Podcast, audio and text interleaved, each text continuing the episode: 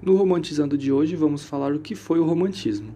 Bom, o romantismo foi basicamente uma das primeiras literaturas genuinamente brasileiras, onde os autores buscavam exaltação do país, embora ainda tivesse uma influência europeia.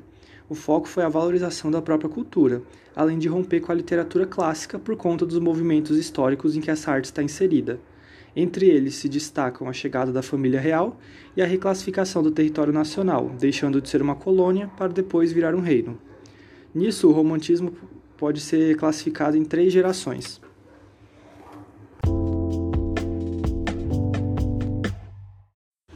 A primeira geração do romantismo foi de 1836 a 1852 e foi marcada pelos poetas indianistas. Esses foram os mais nacionalistas. Seus poemas possuíam grande exaltação da natureza nacional e da figura heróica do índio.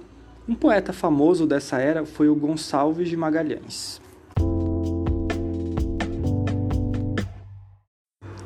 A segunda geração do romantismo, também chamada de geração ultrarromântica, foi de 1853 a 1869 e foi marcada por obras que continham elementos como uma certa fuga da realidade, uma grande idealização da mulher, coisas como amor platônico, erotismo, liberdade, egocentrismo e pessimismo diante da existência também se destacavam. Autores que se destacaram nessa época foram Álvares de Azevedo e Cassimiro de Abreu. A terceira geração do romantismo, também chamada de condorreirismo, foi de 1870 a 1880. Os poetas dessa geração apresentavam um estilo ganancioso ao tratar temas sociais dessa época, entre eles a escravidão, que foi abolida alguns anos mais tarde.